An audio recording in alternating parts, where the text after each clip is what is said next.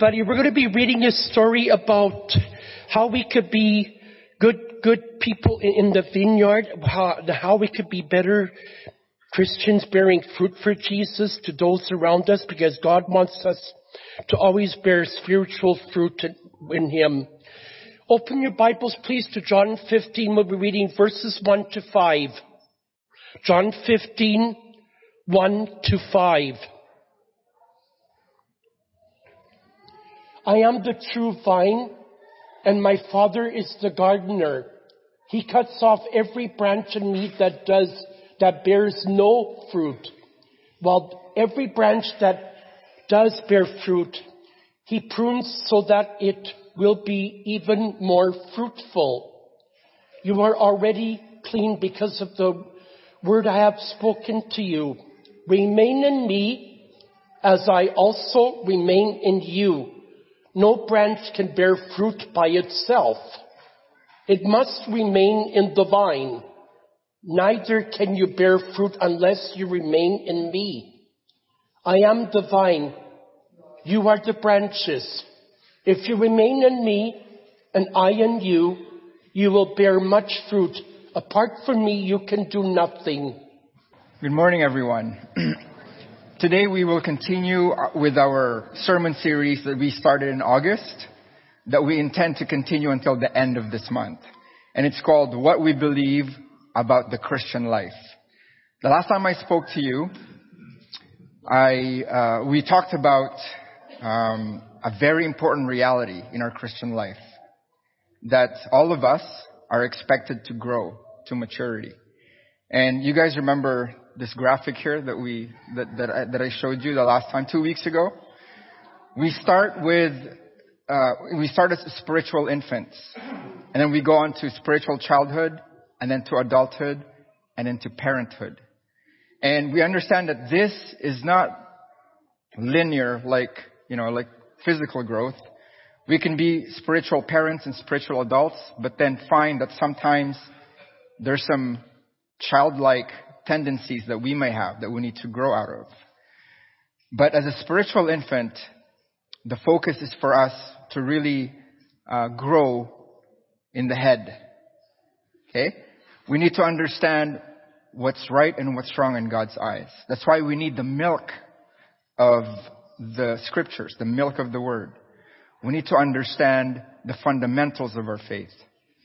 And then as we grow into childhood, number two right there on the screen, we try to figure out how we can actually apply this in our life. And the thing that we need to learn as spiritual children is to be able to do what we have learned in our heads so that we can grow in our hearts. So that we don't just do them for the sake of doing them. We don't just do the things that we need to do for Christ or for the church or for the people around us for bad motives, selfish motives, or because we just have to do them. Okay? That's why we need to cultivate love so that we may understand why we need to do the things that we need to do as Christians. And then God completes this, uh, the, you know, uh, perfects this love that we have in our hearts as, as spiritual adults. Because as spiritual adults, we think about what we have in our heads and what we have in our hearts that we can translate it into our hands. As spiritual adults, we serve. The reason why we have this thing tonight, uh, today, this worship service, is because we have people who serve. Right? These are the spiritual adults that serve in the church and in the, with the people around them. And then that love is cultivated because we, spiritual adults, adults don't just think about themselves. Spiritual adults think about others. And then this love is perfected, is matured by God in us when we become spiritual parents. When we, when we think about the things that we have in our head, our hearts, and our hands, and then we think about the other person's health. Right? I, I owe that to Alicia. Right? That H word, their health. Because we can then help other people with their head, hands, and then heart. Okay? That is how we grow spiritually. This morning, what I want to do is I would like us to talk about another reality in our Christian life that is directly related to this. It's essentially this, but put in a different way. This morning, we're going to talk about bearing fruit. So I want us to, as we go through the lesson today, think about the stages of growth and think about where we are there and how we can bear fruit in each of those stages. And we're going to talk about that today with the hope that we can uh, understand what it means to bear fruit this morning. We can understand how we can um, uh, we can do this in our life today. Our scripture reading this morning is taken from John chapter 15, and in that particular passage of scripture, we see Jesus say his last I am statement. Do you guys know the I am statements in the book of John? There's seven of them. I am the fruit of the vine, which is this one, the last.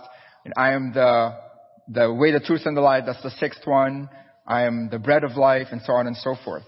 But in this particular passage alone, in the first five verses of John chapter 15, the word fruit appears five times. And then when you look at um, a few verses after that, we become, we understand what bearing fruit is in God's economy, what, what God really desires for us in this life. Look at John chapter 15 verse 16. You did not choose me, but I chose you and appointed you so that you might go and bear fruit.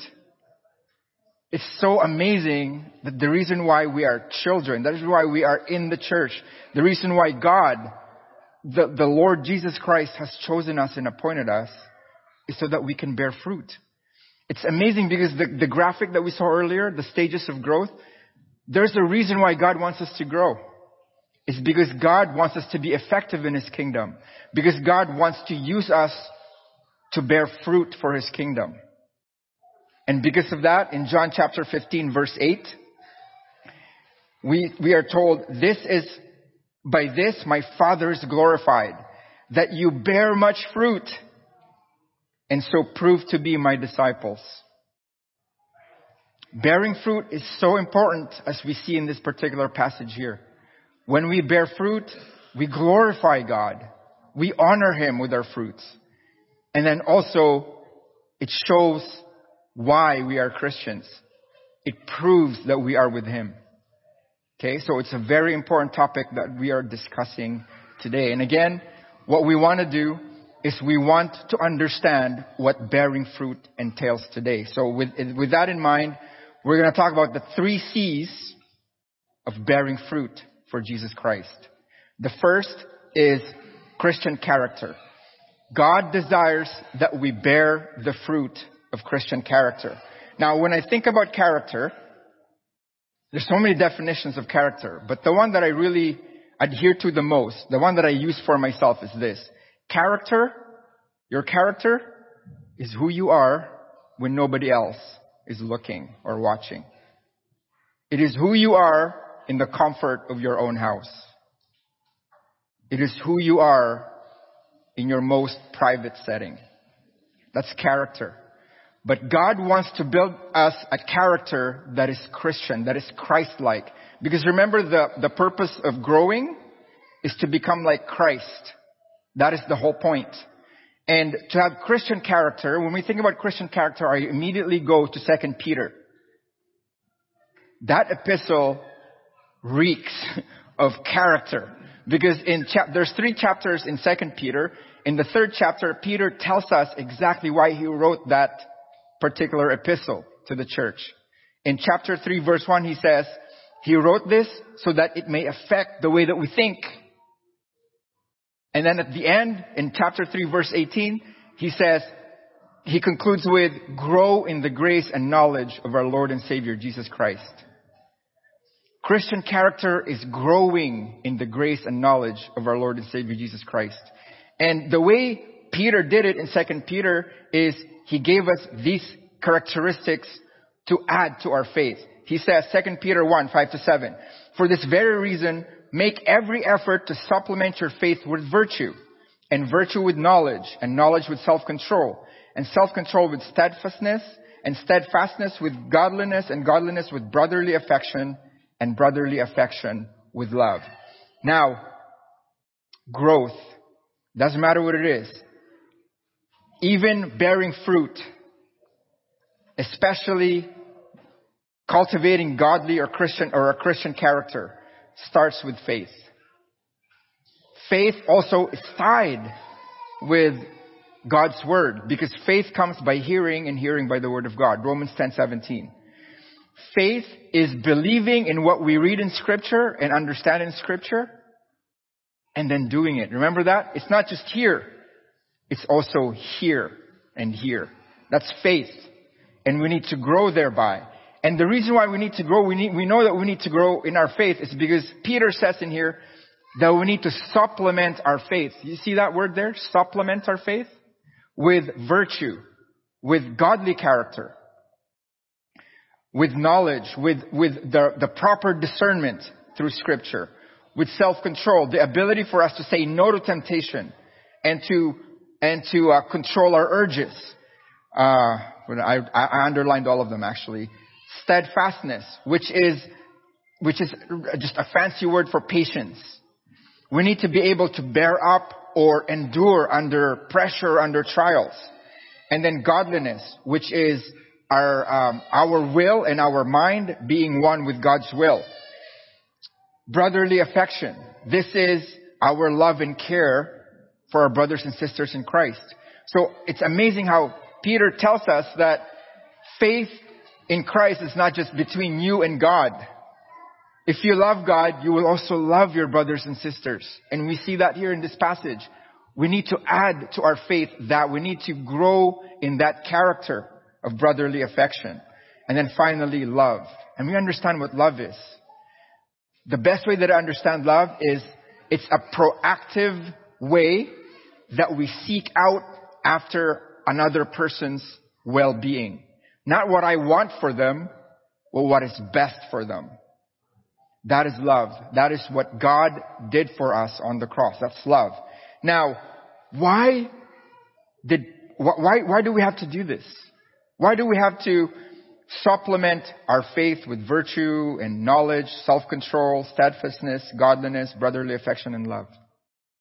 Well, that word supplement there in the actual Greek, that the word translated to supplement, is this, is this Greek word where we get our word for chorus or choir. I'm pretty sure you've heard of that before. Okay? And the way that it was used here is this sense that we need to get all of these things together so that they work as one. They're all different, but they have one single effect to build a Christian character. Okay?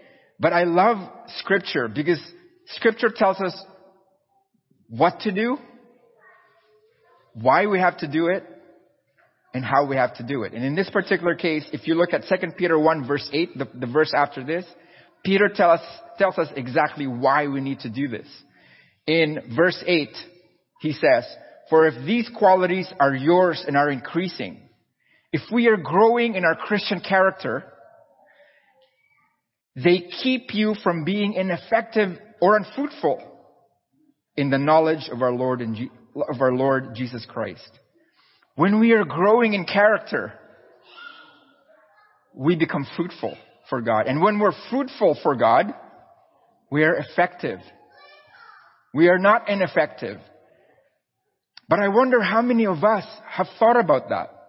That bearing fruit for Christ means fruitfulness, means effectiveness, means being, God being able to use us in His kingdom.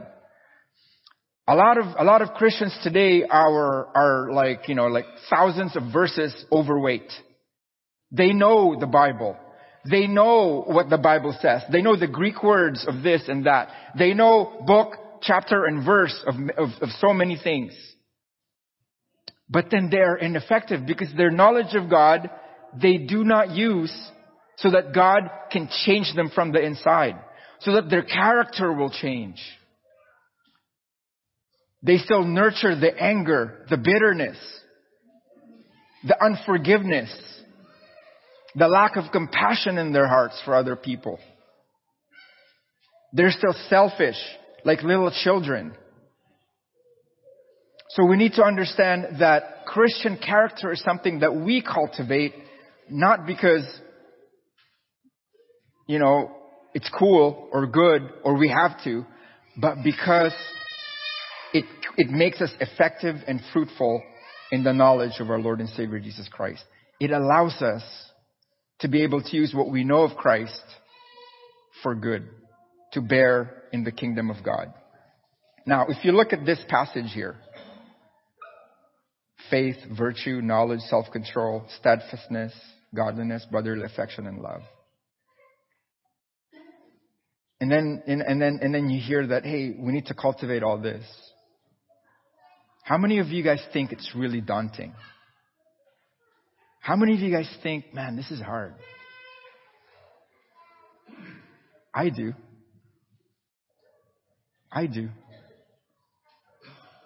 And the reason why I think it's hard is because I think about it in terms of my own strength. I think about it in terms of, well, I need to do this on my own. And you know, our scripture reading today, the gist of bearing fruit, the key to bearing fruit, Jesus tells us. Okay? Right here. John 15 verse 5. I am the vine, you are the branches. If you remain in me and I in you, you will bear much fruit. Apart from me, you can do nothing. I want you to focus on the last phrase there.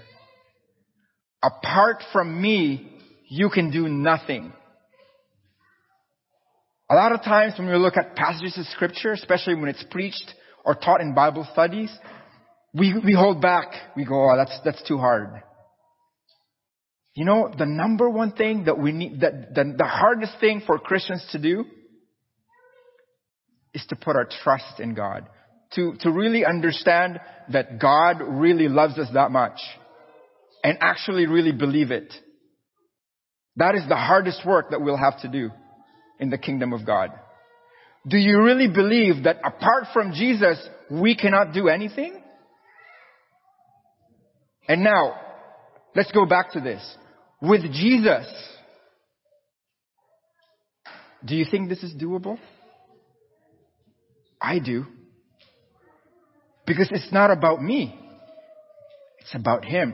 That's why Peter, before he wrote that, you know, these character, characteristics, in first, in 2 Peter chapter 1 verse 3, he said this, God's divine power has given us everything we need for a godly life through our knowledge of Him who called us by His own glory and goodness. He gave us the power to do it. It's not because we're awesome that we're going to be able to do it. It's because He is awesome. Well, how good is this power that He's giving us? Well, we're going to go to the Greek again, okay? In the Greek, the word for power is this. That's, that's it. If you look at the Bible, you're going to see that. Do you guys know what English word we got from that? Dynamite. Dynamic.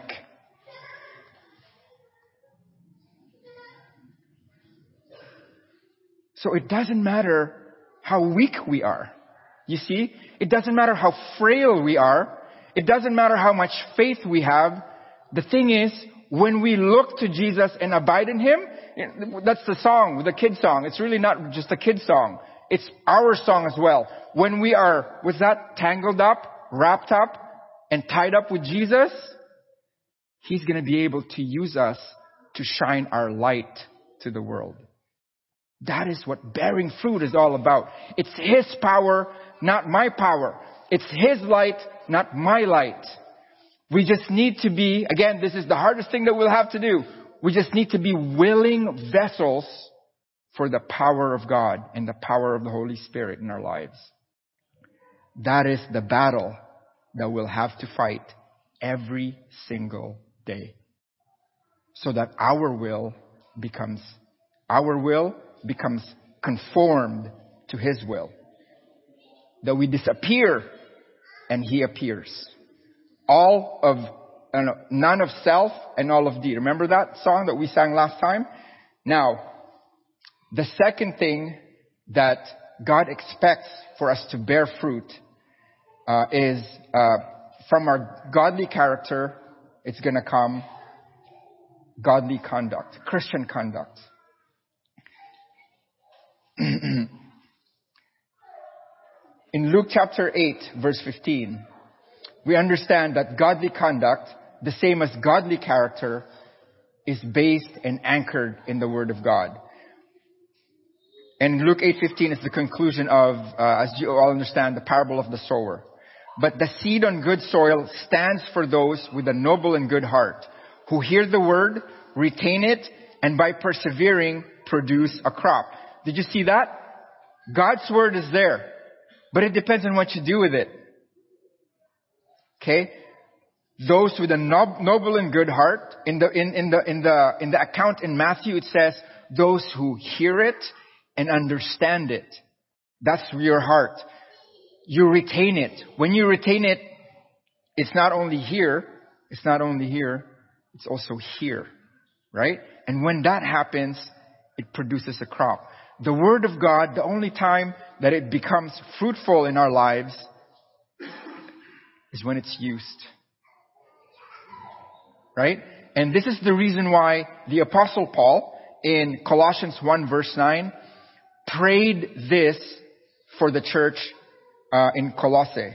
And so, from the day we heard, we have not ceased to pray for you. What was he praying for? Asking that you may be filled with the knowledge of his will. Head. In all spiritual wisdom and understanding. We need to know. Because it doesn't matter if you have this heart for God, if you don't really know what you're supposed to do, you could be doing so many good, th- so many good things that you think are good, but really are not good. So it's important for our conduct to be based out of scripture. Okay? Now, why did Paul pray for the church to be filled with knowledge and spiritual wisdom and understanding? We'll look at verse 10. So as to walk in a manner worthy of the Lord, fully pleasing to Him. With this understanding, then we can bear fruit in every good work and increasing in the knowledge of God. Do you guys see that? It's always a cycle. When we, as spiritual infants and spiritual children, we are immature. That means we need the milk of, of, of, the word.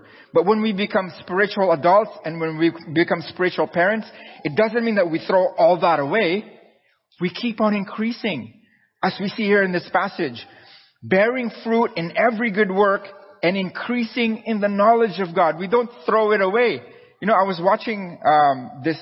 Um, I, I, don't know if I told you this before, but I was watching this um, documentary about this really like popular basketball player, and he said, you know, uh, you need to. He said something like, you need to know the basics so that you can get rid of it. Like it, it's not true. That's the reason why they're fundamentals. That's the reason why they're at the base. That's the reason why we build upon it. Because that's the basics. If you throw away the basics, then you don't have a foundation. Our foundation is God's Word. We need to understand that about our faith. So when that happens, we are ready to be fruitful for God with our hands as spiritual adults. We, see, we saw that earlier in that particular slide. Now, there's so many things that scripture tells us that we can do with our hands. Christian conduct. We can serve. And we saw a lot of this in our, in our, uh, in our sermon series last month and this month. What we believe about Christian life. Prayer is one of them. Fellowship is one of them. Serving is one of them. And many others we, we have seen, we have seen previously as well, many sermons ago or many Bible studies ago, that part of our Christian conduct is uh, fulfilling the one another commands with each other, loving one another, serving one another, forgiving one another, carrying each other's burdens, honoring one another. But what I want to dwell on today is what Paul says in the next verse. Colossians 1 verse 11. This fruit I want us to really think about. This conduct we need to think about. This fruit of our hands, we need to pay special attention to. So Paul is saying, we are praying that you increase in knowledge so that you can bear fruit in every good work. And then he goes on in Colossians 1 verse 11 to say this, being strengthened with all power according to his glorious might for all endurance and patience with joy. That is the conduct that I want us to pay attention to. Endurance, patience with joy. Why do you think Paul wrote that? Well, because he knew that the Christians, it doesn't matter if it's the Colossian Christians or us, he know, he knows that Christians everywhere, it doesn't matter what time, struggle with sin and struggle with problems. How many of you guys here have no problems? All of us do.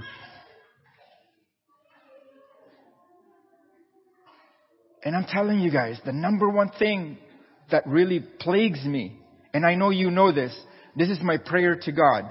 It's my patience. I can become very impatient. And I have seen the negative effects of that with, in my relationship with my wife and my children. I need to grow out of that. I need to grow in my patience. And I know I'm not going to do it on my own. I know that I have to be all tied up, wrapped up, and tangled up with Jesus for me to be able to do that. Because it's not my power, it is His power. Now I ask you, how are you with sin? Is there something that you struggle with in terms of sin? By that I mean, is there a sin that you know in your life that you keep on doing and doing and doing? You probably did it yesterday. You probably did it this morning before you came here. But I want to encourage you that in this Christian life, you are not alone. Jesus is there for you. He says in 1 John 1 verse 9 that he is faithful and just if we would confess it to him and he will forgive us. I am pretty sure Jesus Christ himself follows his own teaching. That he forgives, was that 70 times 7 times? which is not really something that we need to add or multiply. He means He forgives consistently. His mercies are new every day. And again, one of the things that we need to really work on in our minds as Christians, not just us allowing ourselves to be willing participants in God's glory for God's power. Another thing that we need to really work on is understanding that God really loves us that much. That He's going to forgive us every single time. The only thing that I would encourage all of us not to do is to say, well, I do this all the time. This sin that I struggle with, you know what? It's okay if I do. Don't say that. Always confess it to Jesus because He is faithful and just that He will cleanse us from that sin. And then work from there day, one day at a time. Remember John 15 verse 5. If we think that it's really hard, remember this verse. Apart from me, you can do nothing. And then he says, if you remain in me and I in you. Isn't that amazing? It's a partnership. You see, this is the relationship that we have with God. We have a partnership with Him. He empowers us so we can do it with Him. Kind of like what we do with our children. We don't just want to do everything for our children because you know what they're going to be when they grow up? Not good adults. We want to equip them. We want to be firm with them, but we want to be loving with them at the same time. Because that is what a good relationship is. That is what God in Jesus Christ does for us. We remain in Him and He, and, and, and He remains in us. And then, and only then, will we bear much fruit. Because without Him, can't do anything. That's why Paul in Philippians chapter 2 verse, starting in verse 12, says to us, work out your salvation with fear and trembling. We have our part to do. We have our mind and our hearts to wrestle against. We have to empty ourselves so that God,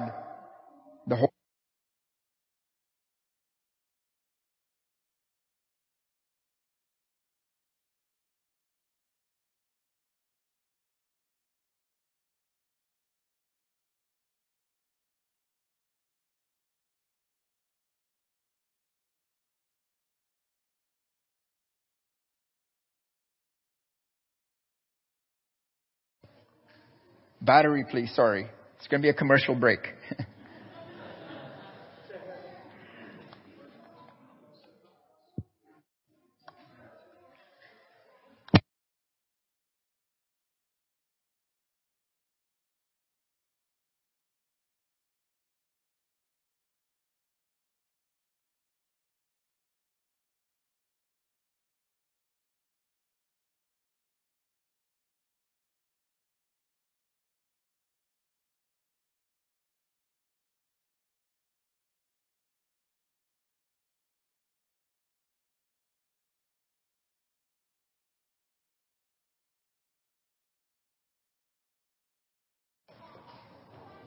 Thank you, Idris. All right. We back, we're back on. Can you guys hear me? Good. So, we understand that what we know in our minds, in our heads, and what we have in our hearts, they have to translate into our hands. Okay? That's conduct. But then, we understand as well that with this conduct, the, the number one ultimate fruit that we bear for the kingdom of God is the last C that we have in our lesson today, which is converts. We help other people find and follow Jesus. Look at Romans 16 verse 5. Greet also the church in their house. Greet my beloved Epenetus, I don't know how to say that, maybe it's Epenetus, who was the first convert to Christ in Asia. That word first convert, in the original language, it's literally first fruit. First fruit. See, the difference between a spiritual adult and a spiritual parent is not that one loves more than the other. Is that the parent is able to pass on the faith to other people. The parent is able to pass on their ministry to other people. The parent is able to mentor people around them so that they can do what they do. So that when they pass away from this life, the faith and the work continues. Can you imagine if the apostles didn't do that? We would not be here today. If we think that being mature in Christ is just being a spiritual adult who's able to do things, who's able to serve, and then that's it, without a view to the future, to the last days, the church will not survive. The church will die. And so Christ tells us that in, in, remember the Great Commission? Make disciples of all the nations baptize them, and teach them everything that I've commanded you. Now you guys are probably thinking, well, Jay, that, that's not me. It's okay if you think that like that right now. But know that eventually that is something that is reserved for you. That is something that is appointed for you to do. It doesn't mean that you're going to come up here and baptize people. It means that you're going to be there to help people find and follow Jesus. You're probably thinking, well, when, when, when will I do that? Well, don't you have kids of your own? If you don't have any kids, don't you have kids around you that you see, that you interact with? Because that is what God told the Israelites back in the Old Testament. Remember the Shema? Deuteronomy, in Deuteronomy chapter 6. Deuteronomy means second or repeated law. Because Moses wanted to tell, wanted to remind the people of Israel after they, after they're about to finish their wanderings in the desert, before they get into the promised land, Guys, remember, when we get to the promised land of Canaan, this is what God wanted for us to do in our covenant with Him. Okay? So He repeated this with them. Deuteronomy chapter 6, starting in verse 4, He said, He, he reminded them, Hear, O Israel, the Lord our God, the Lord is one. Love the Lord your God with all of your heart, soul, mind, and strength. Remember that? That's why, that's why we need to grow in that. Because we need to love God with all of that. And then look at what he says after the Shema. He says this, Deuteronomy 6, 6 to 9. These commandments that I give you today are to be on your hearts. Impress them on your children. Impress them on your children. Talk about them when you sit at home and when you walk along the road, when you lie down and when you get up. Tie them as symbols on your hands and bind them on your foreheads. Write them on the door frames of your houses and on your gates. When do we tell our kids? When do we stop telling our kids about these commandments? We don't. I love how Moses wrote that. He just didn't say, well, impress them on your children. Talk to them about this all the time. He actually went into the rigmarole of their details, of their everyday life. Talk about them when you sit at home. How many of you guys don't sit at home? You guys sit at home, right? When you walk along the road, well, we don't, a lot of us don't walk, right? Because we have cars. We're in the cars, we're all, we're, we're on the road. Tell them about Christ on the road. When you lie down, when you get up, tie them as symbols on your hands. Make sure that it's everywhere in your house. It is for me. It is for you, this, this fruit of making disciples. It is not just reserved for the elders and the ministers and the people that are, that are gung-ho about Christianity. We all are gung-ho about Christianity because we understand that this is not our work. This is His work through our bodies. Now, I understand. It's tough. Because, uh, let me give you an illustration. Let me ask you a question. What would you say to me if I told you that after the worship service today, we're going to go out for a run 10 kilometers? After this, I see people going, nah, nah. What are you going to say to that? Some of you guys are saying, like, you know, I, I can see people going like, nah. It's whack-a-doodle time, Jay. It's whack-a-doodle time. I'm not doing that with you.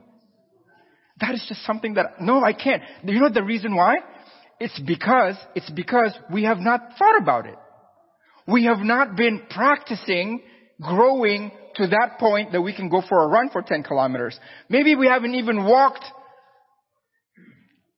I don't know, 500 meters to the store because we think it's hard. If we have not done that, yes, you're thinking about a 10 kilometer run. That's impossible.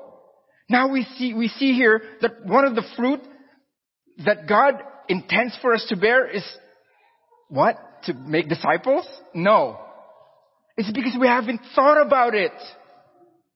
We haven't purposed our hearts to do it.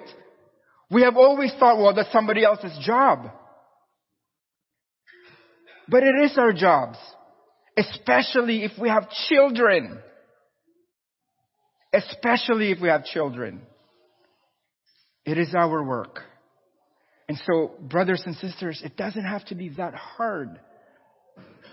It doesn't have to be, you don't have to know the Bible inside and out. You just have to have that heart for God. Just like Andrew did. Look at what Andrew did. Look how he bore the fruit of converts. John 1, starting in verse 40. Andrew, Simon Peter's brother, was one of the two who heard what John had said and who had followed Jesus. The first thing Andrew did the first thing that Andrew did was to find his brother Simon and tell him, we have found the Messiah. And he brought, and Andrew brought his brother Simon Peter to Jesus. Can we not do that?